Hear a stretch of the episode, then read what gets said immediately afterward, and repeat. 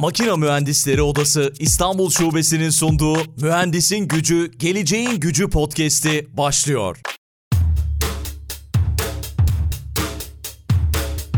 Mühendisin Gücü, Geleceğin Gücü podcast'inden herkese merhaba. Bu bölümde İngiltere'ye gideceğiz ve İngiltere'de Henderson Biomedical'da çalışan Head of Operations Service Manager olan Mehmet Özalp konuğumuz oluyor. Mehmet şu anda karşımda. Ona kocaman bir merhaba demek istiyorum. Mehmet hoş geldin Mühendisin Gücü, Geleceğin Gücü podcast'ine. Hoş buldum Aykut. Ee, iyi yayınlar diliyorum. Çok teşekkürler. Çok sağ ol bizi kırmadın, vakit ayırdığın için. Gerçekten çok değerli işler yapmışsın bugüne kadar ve eminim ki herkese de güzel bir rol model olacaksın. Seni dinleyeceğim için heyecanlıyım ve merakla bekliyorum açıkçası. Teşekkür ederim. Ben de bu fırsatı verdiğiniz için hem Makine Mühendisleri Odası İstanbul Şube'ye hem de senin karizmatik sesinle e, karşılıklı olmaktan büyük mutluluk duyuyorum. Çok teşekkür ederim. Çok sağ ol iltifatların için. O zaman başlayalım istersen. Biraz seni tanıyarak başlayalım. Şu anda İngiltere'desin ama İngiltere'ye geçene kadar Avrupa'nın veya dünyanın farklı ülkelerinde, farklı şirketlerde kariyerini sürdürmüşsün. Biraz neler yaptın ondan bahsedelim istersen. Ondan sonra konularımıza gireriz diye düşünüyorum. Tabii. Kısaca ben Mehmet Özalp. Zonguldak Bülent Ecevit Üniversitesi Makine Mühendisliği mezunuyum. Kariyerime otomotiv sektöründe başladım. Çok da severek yaptığım bir işti. İstanbul'da blow molding ile üretilen işte ketçap şişeleri, otomotiv parçaları bunları üretiyorduk. Ve bu Almanya dönüşümlü bir işti. Yani günübirlik Almanya'ya gidip geliyorduk veya bazı seyahatlerimiz oluyordu. Çünkü bizzat bilinen markaların ana tedarikçisiydik. İşte Volkswagen, Mercedes, Audi, Porsche vesaire gibi. Ardından buradan ayrıldım. Bir genel müdürlük, genel müdür yardımcılığı teklifiyle ayrıldım. Bu Nurol Holding iştirakı olan RGM Turkey'de bir Alman firması yine. Oraya geçtim. Bir iki sene kadar orada çalıştım. O da yine Almanya-Türkiye dönüşümlü bir pozisyondu. İşte bir ay Almanya'da kalıyordum, bir ay Türkiye'ye geliyordum. Orada entegre tesis yönetim firmasında bir e, görevim oldu. Ve e, bunun ardından da Londra'ya, Honeywell Aerospace'e, e, Londra'da bu uçakların, F-35'lerin fren ve tekerlek sistemlerinin bakımlarının ve geliştirmelerinin yapılması üzerine mühendis olarak çalışmaya başladım. Bunun ardından da burada sağlık sektöründen Birleşik Krallık'taki tüm hastanelere organ nakil sistemleri, bu e, hastaneye gittiğinizde içerisine kan koydukları tüplerin üretimi ve o tüplerin içerisine konduğu sentrifüjlerin sağlanması, yine inkübatörlerin, bu aşı dolaplarının supply edilmesi gibi e, konulara bakan bir firmada, bir İngiliz firmasında yönetici olarak çalışıyorum. Bunun dışında da işte e, yine Makine Mühendisleri Odası İstanbul Şube ile e, webinarlar serimiz oluyor. E, şimdi de podcast'te sizlerle beraberim. Harika gerçekten. Mesleğe başlangıç noktanla şimdiki nokta arasında çok büyük bir fark var. Belki bundan bahsederek başlayabiliriz. Başlangıç noktanın otomotiv sektörü olduğunu söyledin. Ve dolayısıyla otomotiv sektöründe belki de bir nevi pişmen ve uluslararası standartlar konusunda deneyim kazanman ne gibi faydalar sağladı kariyerinin ilerisi için? Belki bundan bahsederek başlamak yerinde olur diye düşünüyorum. Evet teşekkür ediyorum. Çok özetleyici bir soru olacak bu cevabı açısından. Çünkü otomotiv sektöründe baş, başlamak, Türkiye'de otomotiv sektöründe başlamak aslında bir e, koleje gitmek gibi. Çok şey öğreniyorsunuz. Öyle ki otomotiv sektörünün standartları esasen ve ağırlıklı olarak yabancı menşeli standartlar. Bunları okumak, anlamak ve uygulamak zorundasınız. Doğru işler yapmak için. Otomotiv sektöründen ayrılıp entegre tesis yönetim sektörüne geçmek başlı başına bir devrim değişikliği. Çünkü birbiriyle çok alakasız sektörler. Fakat benim hayalimde hep yönetici olmak vardı, yönetici mühendis olmak vardı. E, dolayısıyla kariyer basamaklarımı da bu şekilde dizayn etme yönüne gittim ve bu teklifi reddetmedim. Fakat oradan yurt dışına çıkma fırsatını yakalayınca e, yine mühendis olmayı kabul ettim. Ama aklımda yine de yurt dışında da yönetici olarak devam etmek vardı. Evet çok farklı sektörlerde çalıştım. İşte otomotiv, ardından entegre tesis yönetim sektörü, ardından havacılık ve şimdi sağlık sektörü. Fakat hepsinin ortak bir yönü var. İnsan yönetmek, süreç yönetmek, e, proje yönetmek ve bunların içerisinde işlerin uluslararası standarda göre yapılması e, kültürü. E, buna sahip olduğumu düşünüyorum ve buna sahip olduğunuz zaman da işlerinizi başarılı yapabileceğinize inanıyorum. Evet yani hem yönetici olmak hem mühendis olmak gerçekten kolay bir şey değil. Çünkü mühendis kafası bir başka çalışıyor biliyorsun. Ama yönetici olmak da çok zor bir şey. İdare et, idareci olmak. Onun kafası da farklı çalışıyor. İkisini böyle entegre etmen gayet iyi olmuş diye düşünüyorum. Peki hani entegre demişken belki işte Almanya'da dönüşümlü yönetici olarak çalıştığın firmada entegre tesis yönetimi ve Endüstri 4.0 uygulamaları hakkında da belki girişte birkaç cümle söylemek istersin. diye düşünüyorum. Evet, evet çok teşekkür ediyorum. Çok önemli konular bunlar. Çünkü bugünün mühendisleri yarının mühendisleri haline gelebilmek için yine bugünün herhangi bir sektörde çalışanın, yarının çalışanın, yarının geleceğinde endüstrisinde yer bulabilmesi için dijital olgunluk, endüstri 4.0, makine öğrenmesi, nesnelerin interneti gibi duyduğumuz ama içerisini dolduramadığımız konuların üzerine e, gitmesi gerektiğine yürekten inanıyorum. Bu yüzden burada bir odak noktam var benim. Ben hem kendimi hem de yarının mühendisi olmak isteyen veya yöneticisi olmak isteyen herkesin odak noktasının e, bilimin öğrencisi, yarının meraklısı, hesaplanamayacak belirsizliklerin tanımlanması için dijital dönüşüme odaklanmış bireyler olması gerektiğine inanıyorum. Yani bu cümlenin altında tabii ki farklı kompozisyonlar yatıyor. Endüstri 4.0'ın Almanların biliyorsunuz adını koyduğu Endüstri 4.0 bir sanayi devrimi. Bu sanayi devriminin bize son sanayi devriminde 20 milyon Hintliyi işsiz bırakıp ardından bu yeni sanayi devrimiyle 20 milyondan fazla Hintliyi IT sektörüne taşıyan bir sanayi devrimi olduğunu anlamamız gerekiyor. Dolayısıyla biz Almanya'da çok üzerine düşülen, bu yüzden de dünyanın en güçlü ekonomilerinden birisi olmasını sağlayan sanayiye bağımlılık ve bağlılık ve bunun teknolojilerle, stratejilerle geliştirilmesi konusunun üzerine çok düşüyoruz. Ben de bireysel olarak e, zamanımı bu konulara vakfetmiş durumdayım. Yani sadece sağlık sektöründe yöneticilik yapmanın dışında bu makine öğrenmesi, nesnelerin interneti, VUCA teknolojileri ve stratejileri gibi konuların üzerinde e, sıkça çalışıyorum. Tam da günümüze uygun bir konu seçmişsin VUCA biliyorsun. Vietnam'da çıkan yanılmıyorsam bir evet.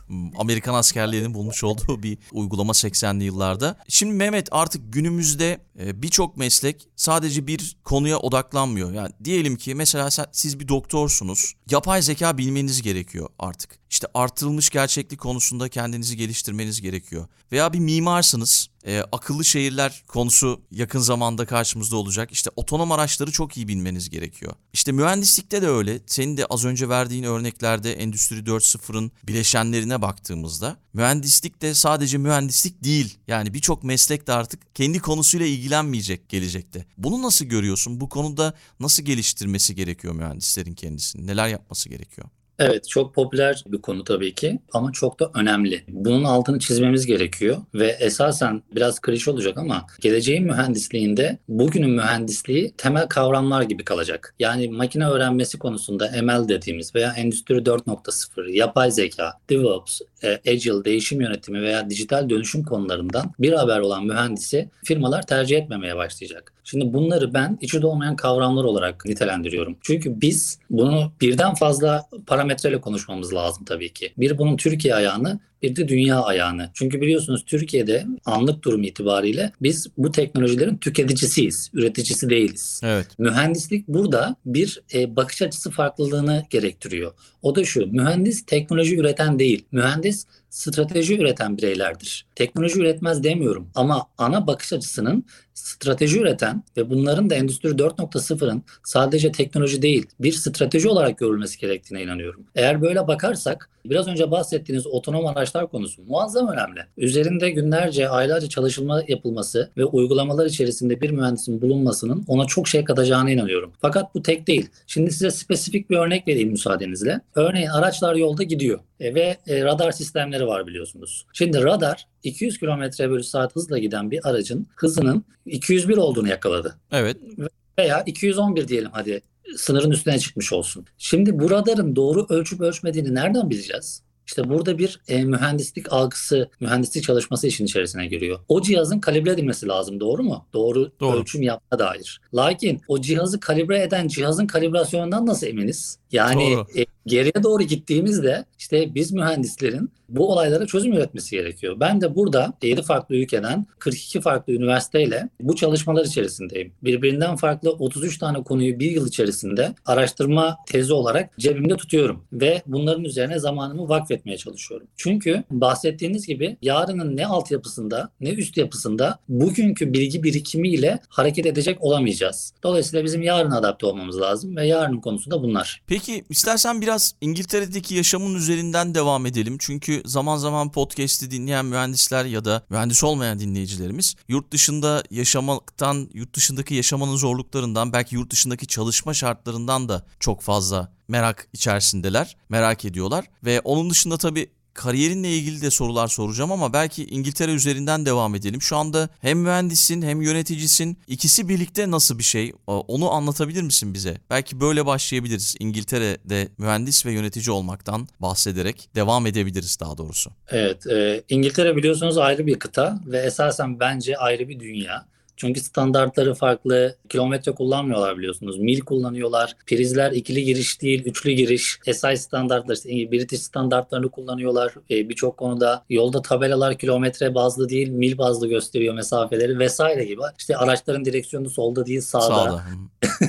gibi gibi birçok farklılık var. Lakin önleyemeyeceğimiz şey mühendisliğin international olması, uluslararası bir dilinin olması. Bizim Türkiye'de öğrendiğimiz termodinamikle veya statikle, mukavemetle buradaki termodinamik, statik mukavemet aynı. Buradaki öğrenciler de aynı dersleri alıyorlar. Aynı formülleri öğreniyorlar. Burada mühendis olmanın keyifli yanı teknolojiye ulaşımınız çok kolay. Kaynağa ulaşımınız çok kolay. Oxford Üniversitesi karşınızda dünyanın en iyi üniversitesi olarak sayılıyor işte Harvard Üniversitesi ile yer değiştiriyorlar. Cambridge Üniversitesi karşınızda birçok üniversite dünyada ilk yüzde olan birçok üniversite sizin karşınızda ve kontak kurma şansınız var, iletişim kurma şansınız var. Dolayısıyla İngiltere'de mühendis olmayı, yönetici olmayı çok keyifli buluyorum ve çok geliştirici buluyorum. Çünkü zamanınızı vakfedebileceğiniz hem hobi hem bireysel ilgi alanları çokça size zaman bırakıyor. Bir de hiçbir şeyi mış gibi yapmak zorunda değilsiniz. Yani öğrenmiş gibi yapmak, uyguluyormuş gibi yapmak. Bizim firmalarda çalışırken ben de itiraf itiraf etmek e, lazım. E, bazı şeyleri mış gibi yapıyoruz. İşte üretim iyi gidiyormuş gibi yapıyoruz. Parça düzgünmüş gibi yapıyoruz. Oysa ki bunları burada yapamazsınız. Eğer standartına uymayan bir durum varsa bunu rapor etmek durumundasınız. Bu sizi daha kaliteli üretim yapmaya veya daha kaliteli iş yapmaya ve buna alışmaya, bu kültüre adapte olmaya itiyor. E, kısaca İngiltere'de e, çalışıyor olmak ve yaşıyor olmak şu ana kadar 3 yıllık deneyiminde keyifli, geliştirici ve inovasyon odaklı. Hı hı.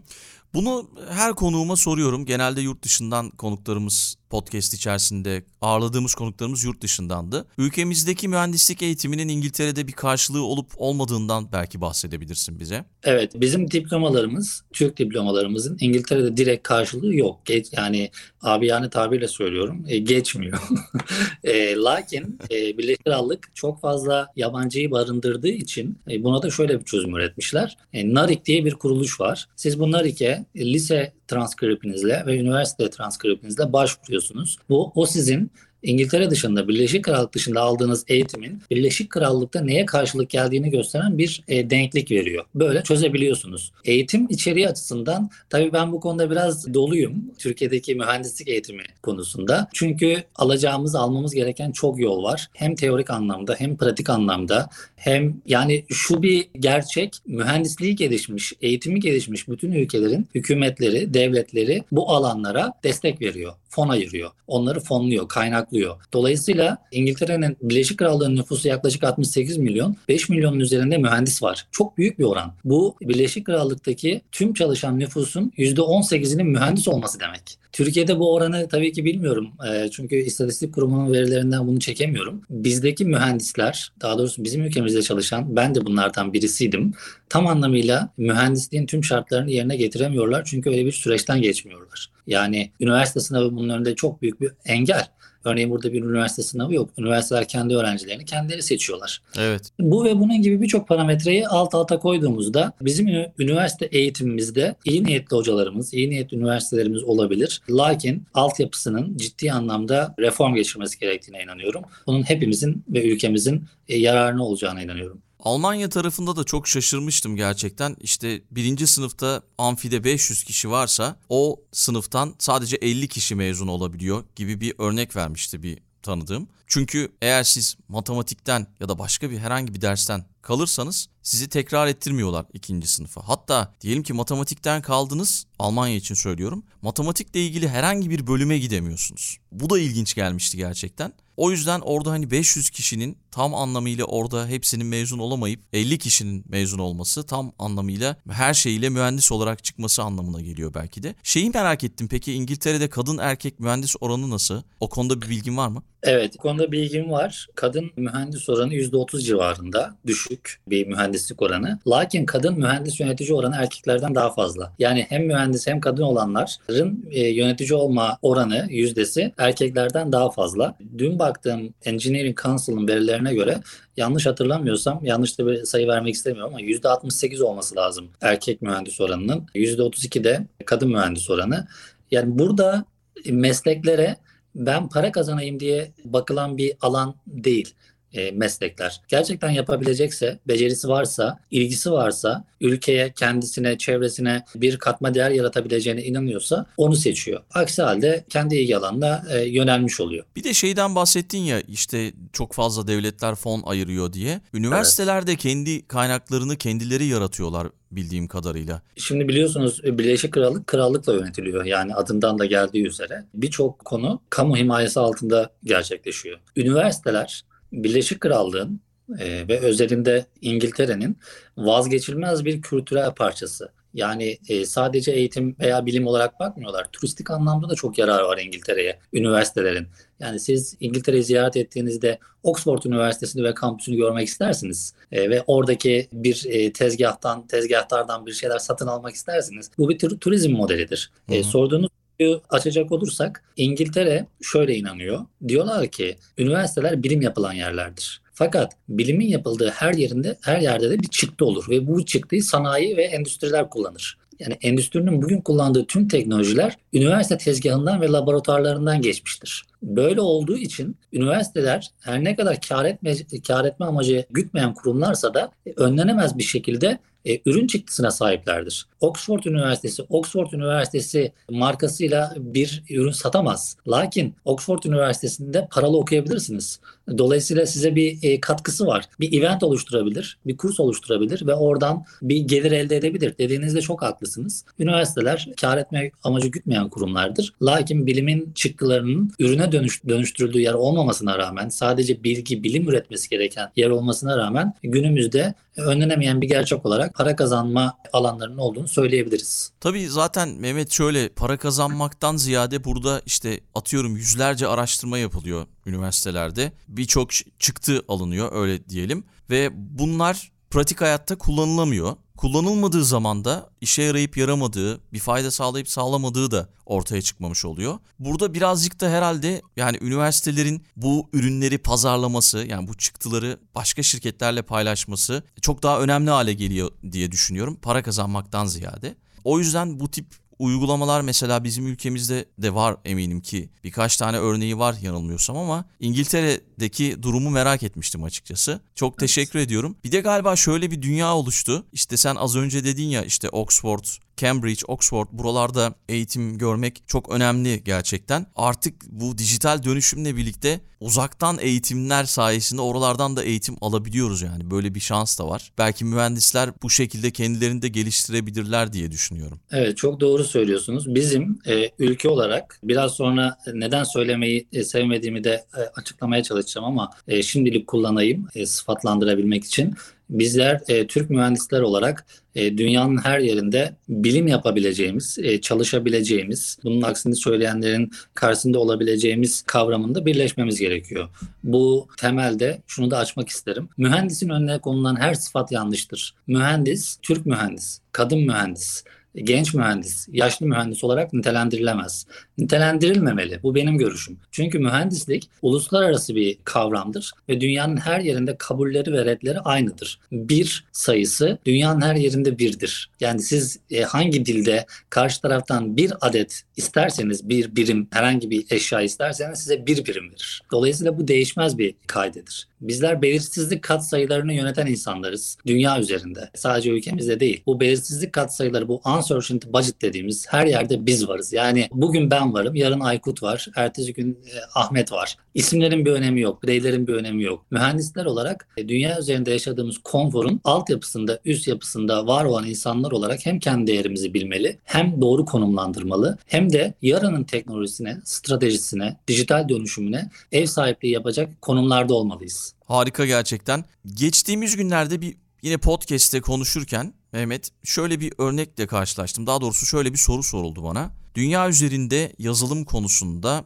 hangi ülkeler ön planda? İşte Amerika ve Çin. Onun dışında üçüncü bir ülke yok gibi bir şey dendi. Belki Almanya'yı söyleyebiliriz ama dünya üzerinde yazılım markası çıkarttığı bir tane markası var sanırım. Buradan şuna geleceğim. Mesela İngiltere'de mühendislik üzerinden ilerlediğimizde dünya üzerinde mühendisliğin ön planda olduğu ülkelerden biri Almanya olduğunu söyledin. İngilizlerin dünya üzerindeki mühendislik etkisi nasıl? Belki gözlemlerini bize aktarabilirsin.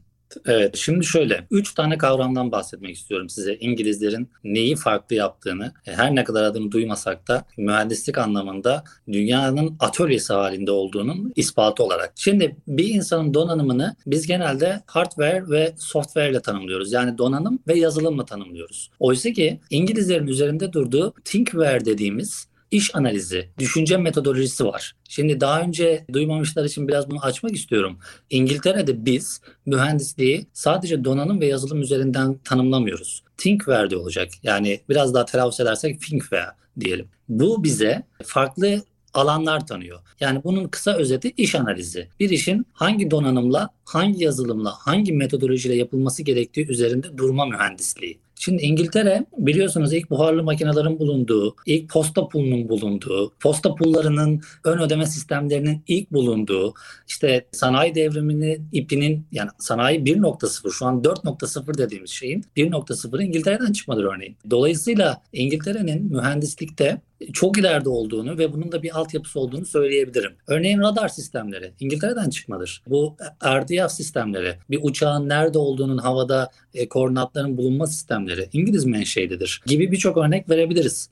İngiltere mühendisliği açısından. Bir de şimdi bu bunların her şeyi farklı. Yani mühendisliği de farklı. İleride ya da geride olarak tanımlamak istemiyorum. Lakin İngiltere'nin temel olarak mühendisliğe bakış açısında çok hoşuma giden bu thinkware kavramı bizim de üzerinde durmamız gereken bir durum. Biz yarının mühendisleri olacaksak nerede çalışırsak çalışalım. İngiliz mühendisliğinden öğreneceğimiz işte bakın yine ben de yaptım aynı hatayı ama mühendisliğin önüne sıfat koyuyorum. Çünkü biraz soruyu doğru tanımlayabilmek için. İngiltere'de yapılan mühendislik diyelim. İngiltere'de yapılan mühendisliğin bir kere kaynak avantajı var. Size bir istatistik paylaşayım. Bu sene yayınlanan İngiltere Mühendislik Kansılı'nın raporundan 16 ile 19 yaş grubundaki kişilerin, İngiltere'de yaşayan kişilerin mühendislik mesleğini sevebilmeleri için 400 milyon pound fon ayırdı hükümet ve harcadı. İnanılmaz. Bu muazzam bir şey. Yine 12 ile 15 yaşındaki gençlerin mühendislik mesleğine ilgi duyabilmeleri için müze ziyaretleri, bilim e, fuarı ziyaretleri gibi yerlere 200 milyon pound'un üzerinde kaynak ayırdı ve devamlı istatistik halinde tutuyor. Mesela 0-9-15 yaş grubundaki öğrencilerden kaç tanesinin günde öğretmenine, ailesine, yakın çevresine ben mühendis olmak istiyorum veya ileride şu mesleği yapmak istiyorum diye sorup sormadığının istatistiğini tutuyorlar. Eğer dünya üzerinde ekonomiyi yöneten, politikayı yöneten ülkeler varsa bunlar tesadüf değil. Bunlar bir mühendislik çalışmasının sonucu. Ve şu kavramı çok seviyorum. Enerjiyi, bilgiyi, zamanı yöneten dünyayı yönetir. Bu kendi dünyanız olabilir. Bu içerisinde yaşadığımız dünya olabilir veya iç yolculuğunuz olabilir. Lakin kendi enerjimizi, kendi zamanımızı, kendi bilgimizi yönetmeyi öğrendiğimizde, bunları uygulamaya geçirebildiğimizde işte bu Thinkware metodolojisiyle o zaman hardware'imizi, software'imizi çok daha iyi tanımlayabiliriz, konumlandırabiliriz ve daha iyi yerlere getirebiliriz.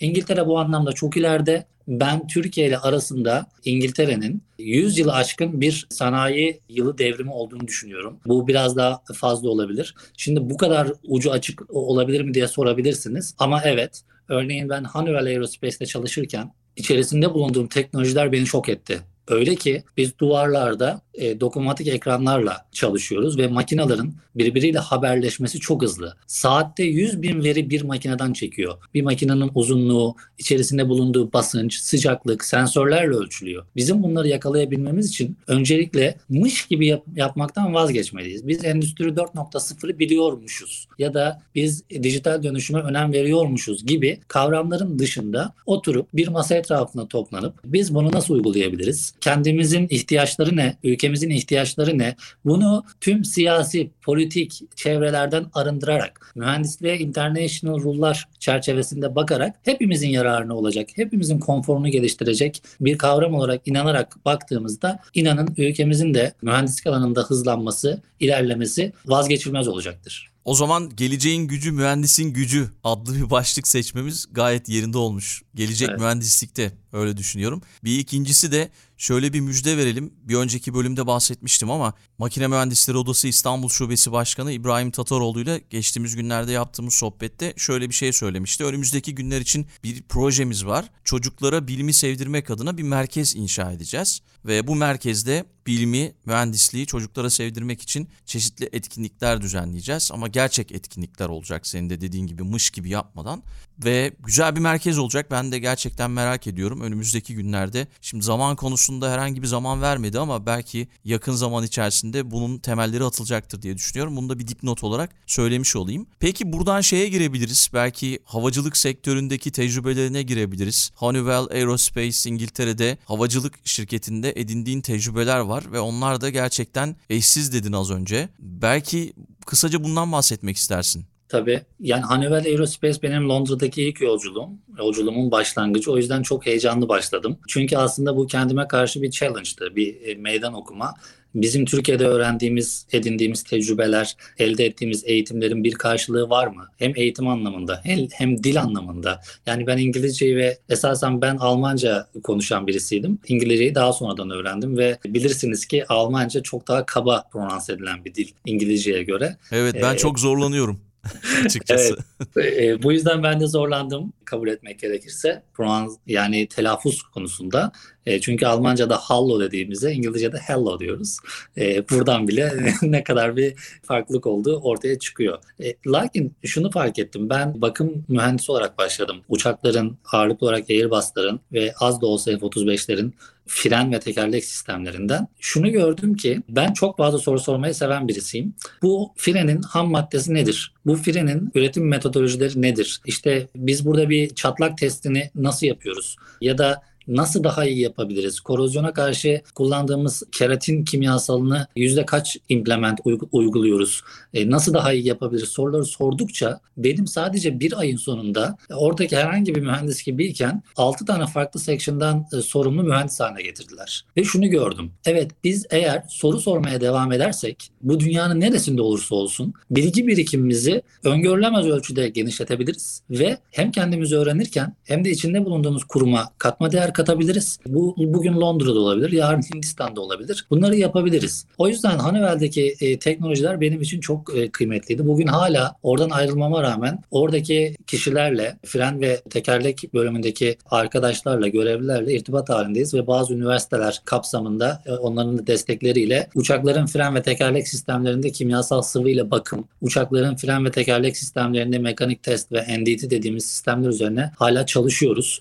Ben de çok büyük bir keyifle çalışıyorum. Yani şöyle düşünün, bir frenin karbonla üretileceğini hayal edebilir misiniz? Karbon dediğimiz ne kadar e, naif bir malzeme. Evet. Biz hep çelik veya alüminyumdan, alüminyumdan e, üretileceğini hayal ederiz. Oysa ki Honeywell bunu karbon fren yapıyor. Yani bizim içerisinde bulunduğumuz uçakların frenlerinin artık birçoğu karbon ve alaşımlarından ibaret. E, bunu bu teknolojiyi görüp sebebini öğrendiğinizde ufkunuz genişliyor. Bir de oradaki teknoloji, teknolojilerin keyfi hakkında şunu söylemek istiyorum. Biraz önce bahsetmeye çalıştım. Şimdi bir koridorda ilerliyoruz. Koridorda önümüze robotlar geliyor. Bir robot bize bir bilgi veriyor. Şu 5 nolu uçağın freninde şöyle bir veri var. Siz elinizin tersiyle şöyle dokunup swipe yapabiliyorsunuz ve ardınızdan yürürken duvarda başka birisine duvardaki dokunmatik ekrandan bir bilgi gönderebiliyorsunuz. Bunlar çok keyifli şeyler. Evet. Yani bunun içerisinde olmak, böyle bir dünyanın içerisinde olmak insanı has konusunda çok mutlu ediyor. Ama bir de soru işareti oluşturuyor. Diyor ki ben burada devam edebilmek için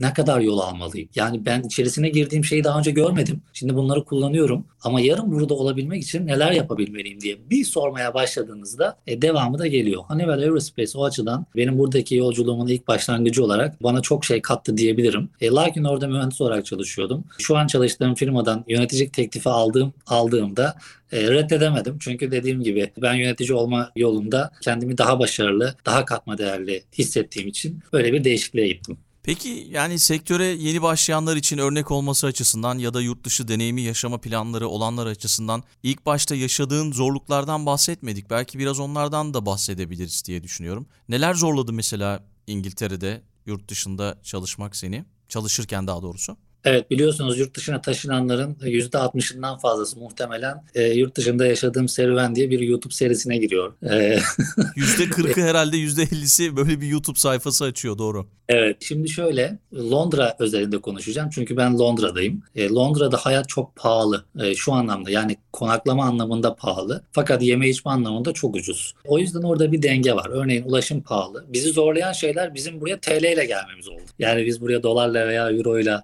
gelmedik. TL ile bütün birikimimizi çevirip pound'a ki pound da biliyorsunuz bugün 11-12 lira e, bantlarında. O zamanlarda 8-9 bantlarındaydı sanırım. Ekonomik anlamda evet güçlü olmalısınız tutunmak için. Eğer güçlü değilseniz, kısıtlı bir bütçeyle geliyorsanız bunu iyi manage etmelisiniz. Bunun dışında sosyal etkenler var. Siz direkt ev kiralayamıyorsunuz Londra'da. Çünkü bir geçmişiniz yok. Direkt banka hesabı açamıyorsunuz. Zorluyorlar sizi.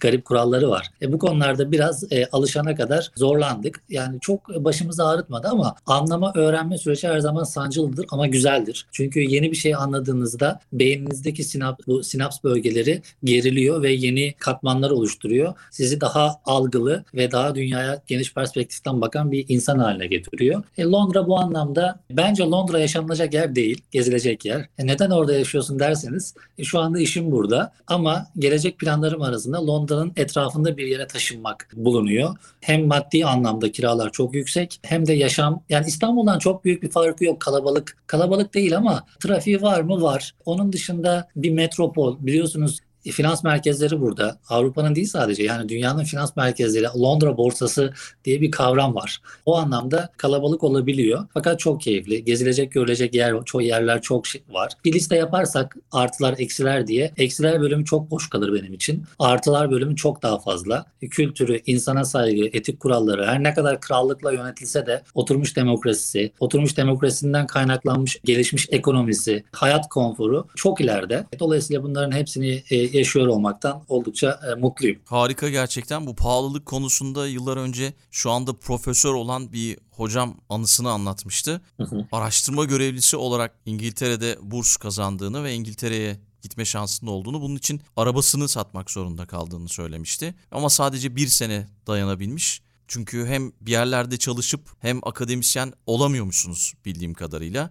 Yani tamamen üniversiteye odaklanmak gerekiyor demişti o zamanlar. Ve bir sene ancak dayanabilmiş. En azından işte bizim paramıza göre arabayı satıp orada bir sene yetmiş anladığım kadarıyla. Böyle bir anısını anlatmıştı. Gerçekten doğru çok pahalı bir ülke senin de bahsettiğin gibi. Çarpı 11 yapıyoruz çünkü. Evet. Peki biraz sağlık sektörüne geçelim istiyorsan. Şu an içinde bulunduğun sektör, sağlık sektörü ve mühendislik ilişkisinden ve mühendisliğin öneminden belki bahsedebiliriz. Çünkü sağlık sektörü ve mühendislik herkes bilmeyen insanlar e, ne alaka diyebilir. Ama aslında çok önemli. Sağlık sektörü gibi birçok sektörün içerisinde de mühendislik olmalı.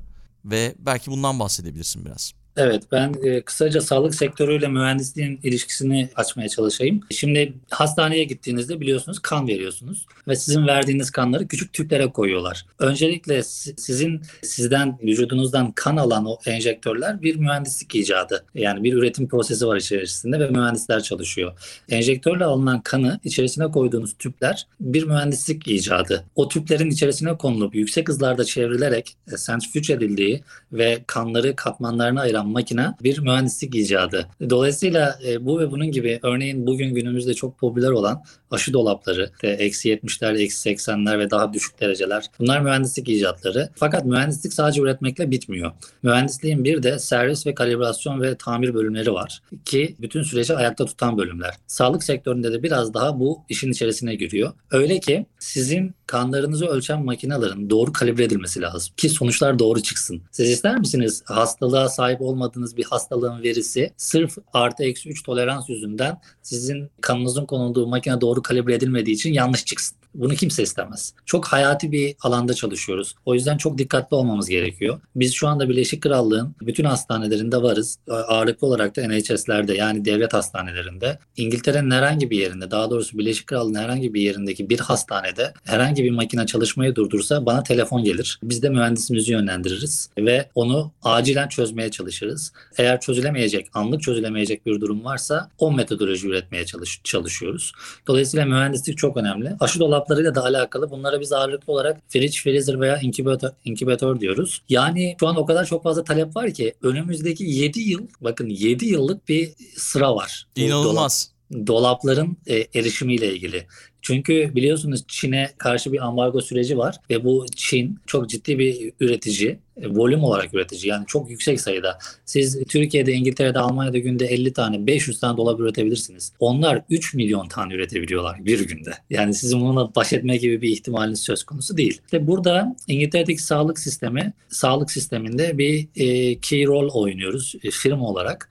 E, Ben de bu yüksek hassasiyetli sorumlulukta bulunmaktan çok e, keyif alıyorum. Çünkü sevdiğim şeyler. Biraz stresi seviyorum. e, sorumluluğu seviyorum. Fakat burada üzerine üzerine konuşmak istediğim bir dijital dönüşüm ve dijital olgunluk bölümü var yine. Bakın biz ne yapıyoruz? Şimdi bizim bir kere mühendis olarak insan eli ve insan kontrolünden tüm süreçleri çıkarmamız lazım. İnsana güvenmediğimiz veya insana inanmadığımız için değil. Biz mühendisler olarak insan konforunu maksime edecek sistemler üzerinde çalışırız ve optimal maliyette olması için.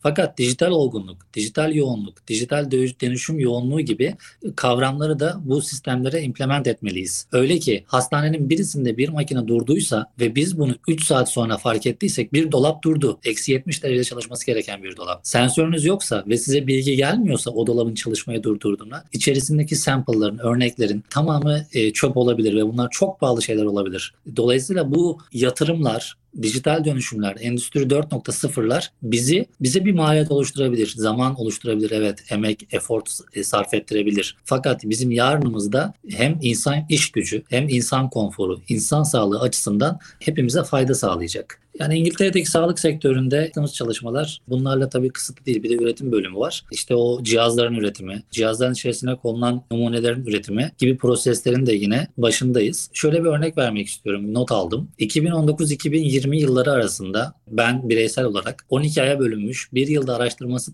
tamamlanan 42 bağımlı bağımsız konu sürecini ilerletmişim. Bunun içinde 7 ülkede 42 üniversiteyle işbirliği yap- e, yapmaktayım. Ve 2020-2021 hedef yıl olarak nitelendirdiğim bu yılda da 33 bağımsız konu. Bunun da 18'i 2020'den devam eden konuların araştırması içindeyim. Bunun içinde sağlık var, havacılık var, otomotiv var, endüstri 4.0 var. Bu kadar farklı konularla ve sektörlerle aynı anda ilgilendiğinizde ne görüyorsunuz biliyor musunuz?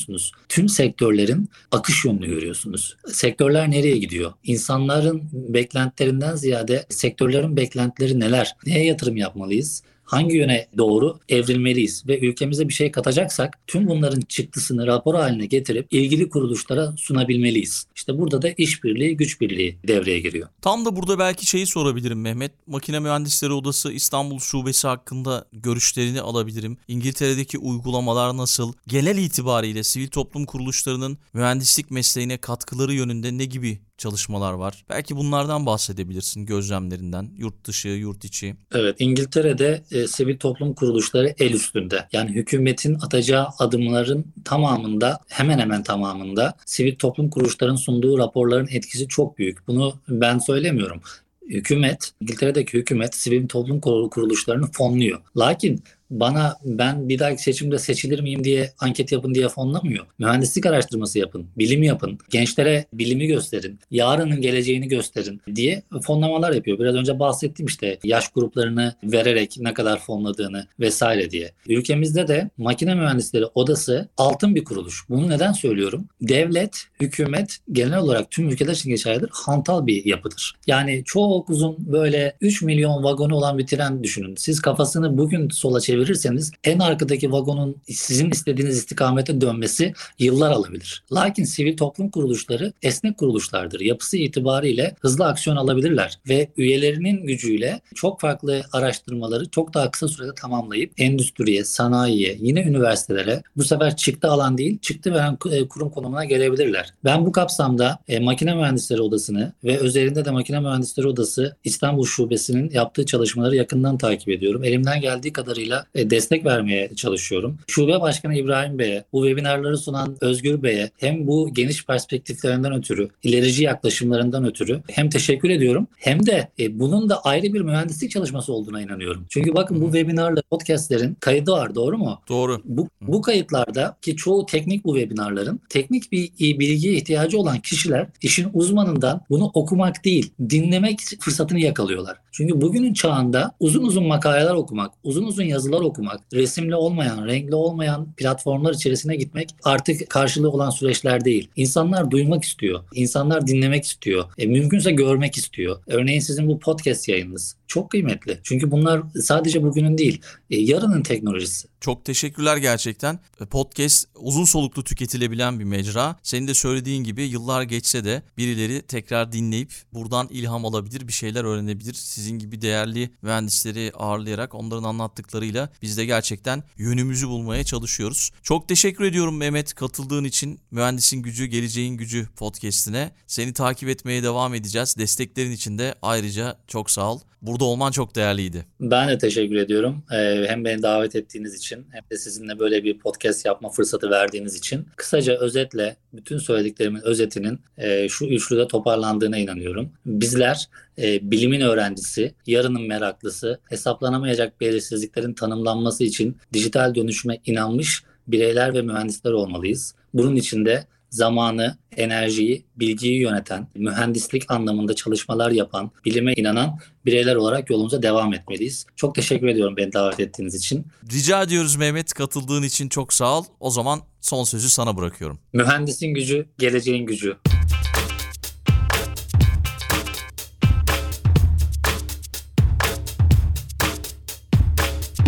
Makina Mühendisleri Odası İstanbul Şubesi'nin sunduğu Mühendisin Gücü, Geleceğin Gücü podcast'i sona erdi.